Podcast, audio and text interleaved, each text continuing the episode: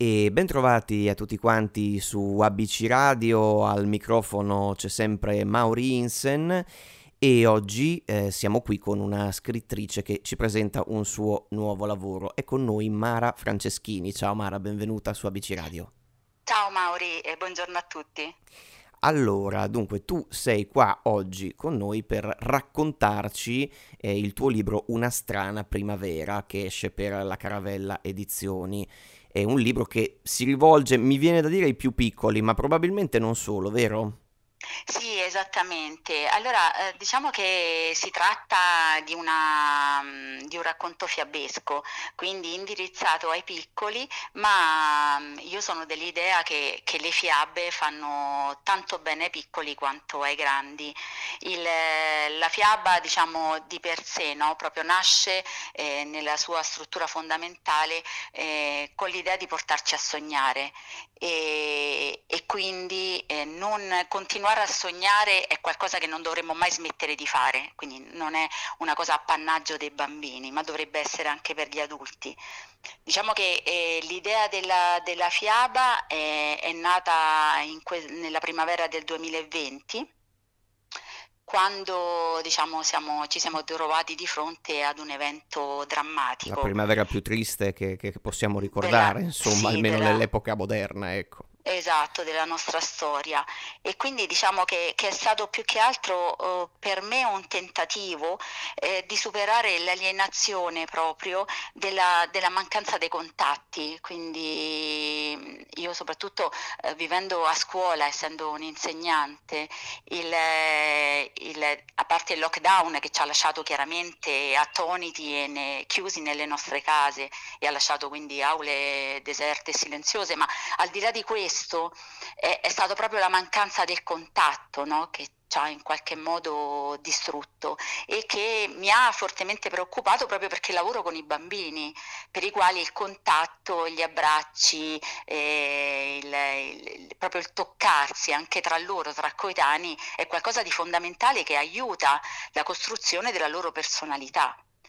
Eh, sicuramente, sicuramente, ma dunque in questo tuo lavoro eh, a rinascere, diciamo forse come metafora, poi insomma ce, ce, lo, ce lo, spiegherai meglio tu, sono gli animali, no? Che dopo il lungo inverno cosa succede? Sì. Allora, dopo, dopo, un lungo inverno, diciamo che senza svelare troppo insomma, certo, del, della favola, dopo un lungo inverno loro si apprestano semplicemente a godersi una primavera spettacolare, come tra l'altro è stata quella che ricordiamo del 2020 che abbiamo visto dai balconi, ma che era fantastica, eh, con il caldo, il sole, insomma è una, è una una, uno sbocciare di fiori continuo e gli animali fanno quindi escono dal loro letargo e si apprestano a vivere questa primavera. Si accorgono ben presto però che è una strana primavera appunto perché i boschi, le città sono praticamente deserte, mancano gli uomini.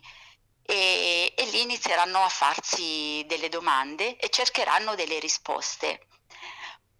Ora, Sicuramente diciamo, il, il, um, quello che, che, vuole andare poi no, a mettere in evidenza eh, la favola, anche se con un linguaggio molto semplice, è che eh, la natura in qualche modo si è presa una piccola rivincita.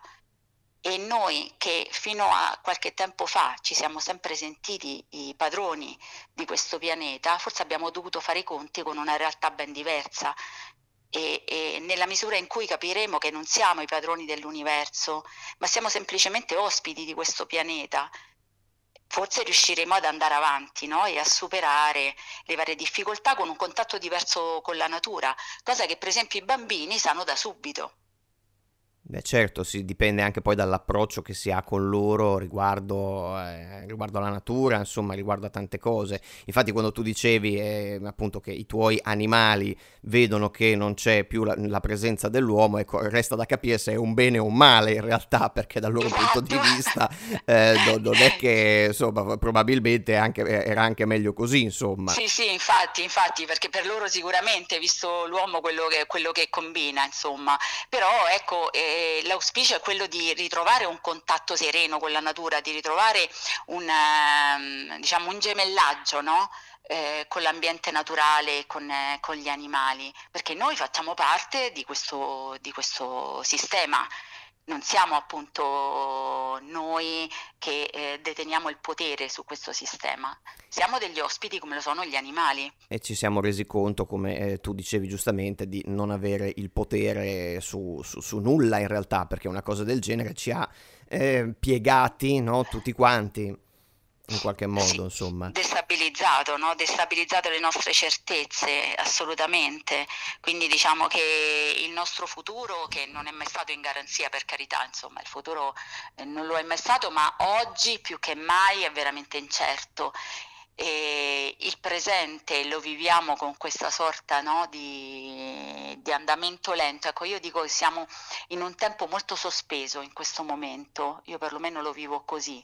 Certo, Quindi certo, siamo certo. sospesi nell'attesa di, di vedere come, come, andrà a finire. Eh, certo, certo, come andrà a finire, che... come, come, in ogni favola del resto, come in ogni esatto, storia, come andrà sì, a finire, uno si esatto. domanda.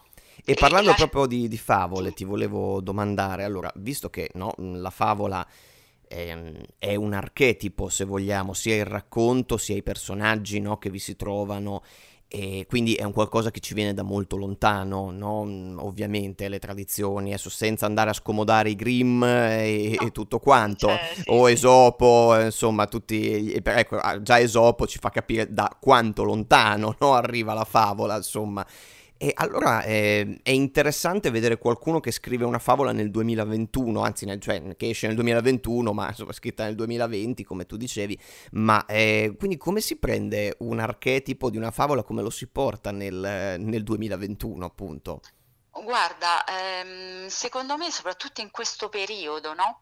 Eh, quello che dicevi tu, l'archetipo della, della, fiaba si presta tantissimo, nel senso che la struttura narrativa eh, delle fiabe consta di tre momenti. Noi abbiamo inizialmente un ordine, poi una rottura dell'equilibrio e poi alla fine il ripristino dell'equilibrio. Certo, certo, certo. I tre, I tre, atti, diciamo, eh, essenziali no? della struttura di una fiaba. Certo. Quindi in questo momento secondo me era opportuno ehm, proprio ricorrere alla fiaba proprio per dare un messaggio no, di speranza. Anche noi vivevamo in un ordine, no? perché l'uomo comunque viveva tranquillo, eh, aveva strutturato la sua vita secondo certo, certi canoni e aveva soddisfatto tutti i suoi bisogni fino a che è arrivato un evento drammatico, catastrofico, nel nostro caso appunto la pandemia, che ha rotto tutti gli equilibri esistenti e ha messo per la prima volta, eh, in questo momento storico chiaramente, di fronte eh, all'uomo una realtà ben diversa e gli ha fatto scoprire la sua impotenza. Essendo una fiaba però, c'è sempre un, uh, un, lieto fine o comunque si apre, no? In... Certo, ma meno male, insomma. Meno esatto, male, si apre ad una, ad, una, ad una, svolta, ad una speranza che è appunto il ripristino dell'equilibrio. E I bambini se ne fanno carico perché sono i primi a, far, a capire e, e nella fiaba a, anche in qualche modo a spiegare ai loro genitori che cosa sta accadendo e quale sarebbe la giusta, la giusta posizione no, da prendere. Quindi è e uno strumento anche per i genitori, appunto, per, inseg- per, cercare di spiegare appunto ai bambini quello che stiamo vivendo. Esatto, anche perché gli adulti non lo capiscono al pari dei bambini. Certo, poi, certo. Insomma, questa poi è la realtà di fatto. E poi c'è un personaggio all'interno del libro, ehm, in realtà ehm, anche nel mio primo romanzo avevo dato largo spazio agli anziani, eh, perché secondo me sono veramente coloro che detengono no, la, la, il nostro, la nostra conoscenza, le, le nostre tradizioni sì, più vere. Il tuo primo romanzo, che ricordiamo si intitola Improvvisamente Frammenti di Arcobaleno, sempre per la Caravella Edizioni, che è esatto. stato il primo che hai scritto appunto. Sì, sì, e anche, ecco, dicevo, anche nella, nella fiaba c'è una nonna che ricorderà tutti tutti il, il, piacere, la bellezza delle piccole cose, che poi sono quelle che ci sono venute a mancare, no? Perché poi certo. questo di fatto ha portato via la, la, la, pandemia, questo momento che stiamo ancora attraversando, ci ha portato via la bellezza di poter, eh, almeno ecco, questo, adesso siamo in una fase leggermente migliore, ma eh, di poter respirare a pieni polmoni eh, l'aria del mare. Anche perché è, è interessante notare come i tuoi, cioè, i tuoi due titoli, no? Eh, tu hai improvvisamente frammenti di arcobaleno, poi la strana primavera, cioè primavera, arcobaleno, sono tutti simboli di rinascita comunque che tu no, usi. È interessante questo, questo mm, motivo che ritorna, questo... insomma. Sì, sì, perché, perché io credo in entrambi i romanzi, anche cioè nella fiaba e nel romanzo, poi sono due generi letterari completamente diversi, però che hanno un, un filo conduttore, hanno un comune denominatore, che è eh, il sogno sicuramente, che nella fiaba, eh, come ho già detto, è proprio la caratteristica essenziale, nel romanzo invece è ciò che spingerà gli altri, spingerà i protagonisti a fare delle cose e quindi la speranza, perché chi sogna chiaramente è in grado di sperare.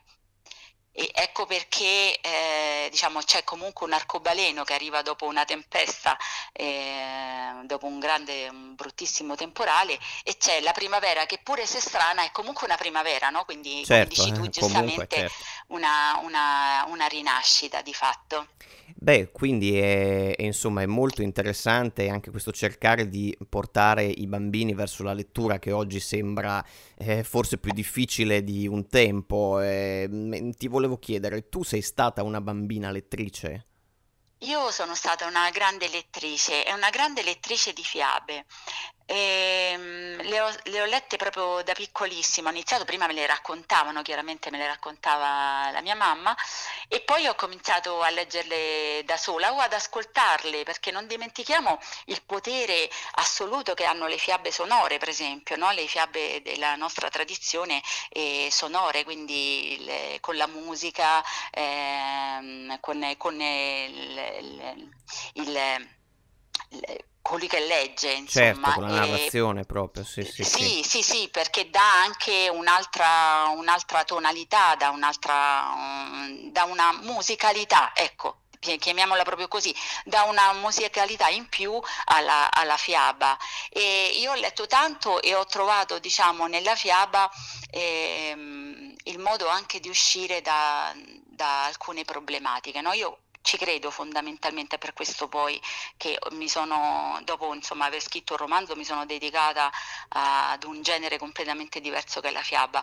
Nella mia infanzia io ho avuto um, purtroppo la perdita di mio padre ed ero piccolissima e rifugiarmi nelle fiabe non ha fatto sì che io um, chiudessi gli occhi di fronte a una realtà che ero costretta a vivere, avevo 5 anni, quindi ero molto mamma piccola. Mia, però, però ha fatto sì che scoprissi e che trovassi nelle fiabe degli strumenti per affrontare la realtà, questo sì.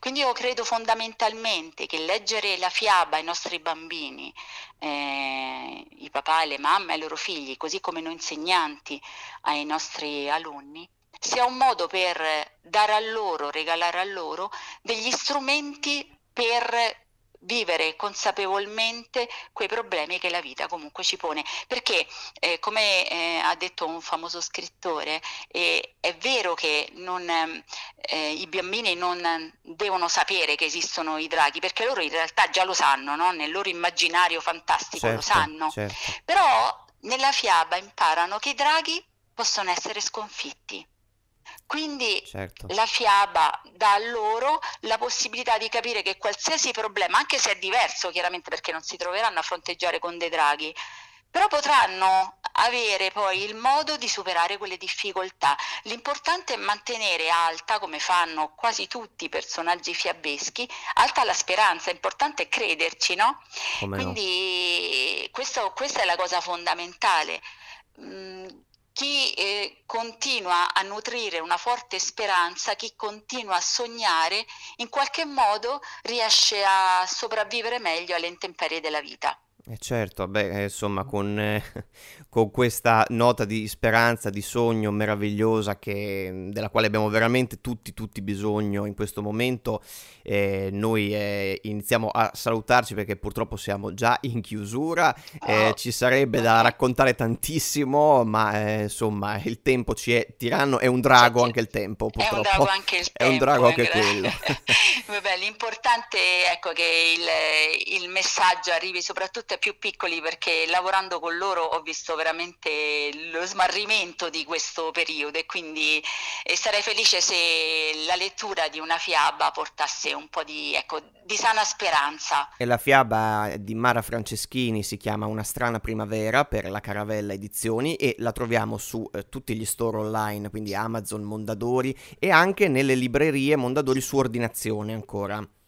Giusto, perfetto, giusto, perfetto. Io ti rubo solo un attimo perché volevo ringraziare certo. te, la tua radio, per eh, questa opportunità meravigliosa e ringrazio anche chiaramente la caravella editrice, la direttrice Paola Tombini, eh, con la quale appunto ho lavorato e, mh, per l'edizione di questi, del primo romanzo e della fiaba, è una persona squisita, veramente con, con la quale è stato un piacere lavorare. Ma insieme. siamo noi che vi ringraziamo per essere essere qui a raccontarci le vostre storie. Noi siamo sempre ABC Radio, la radio che ti parla ci trovate su Facebook eh, o se no sul sito www.abcradio.it o su WhatsApp al 342 1887 551.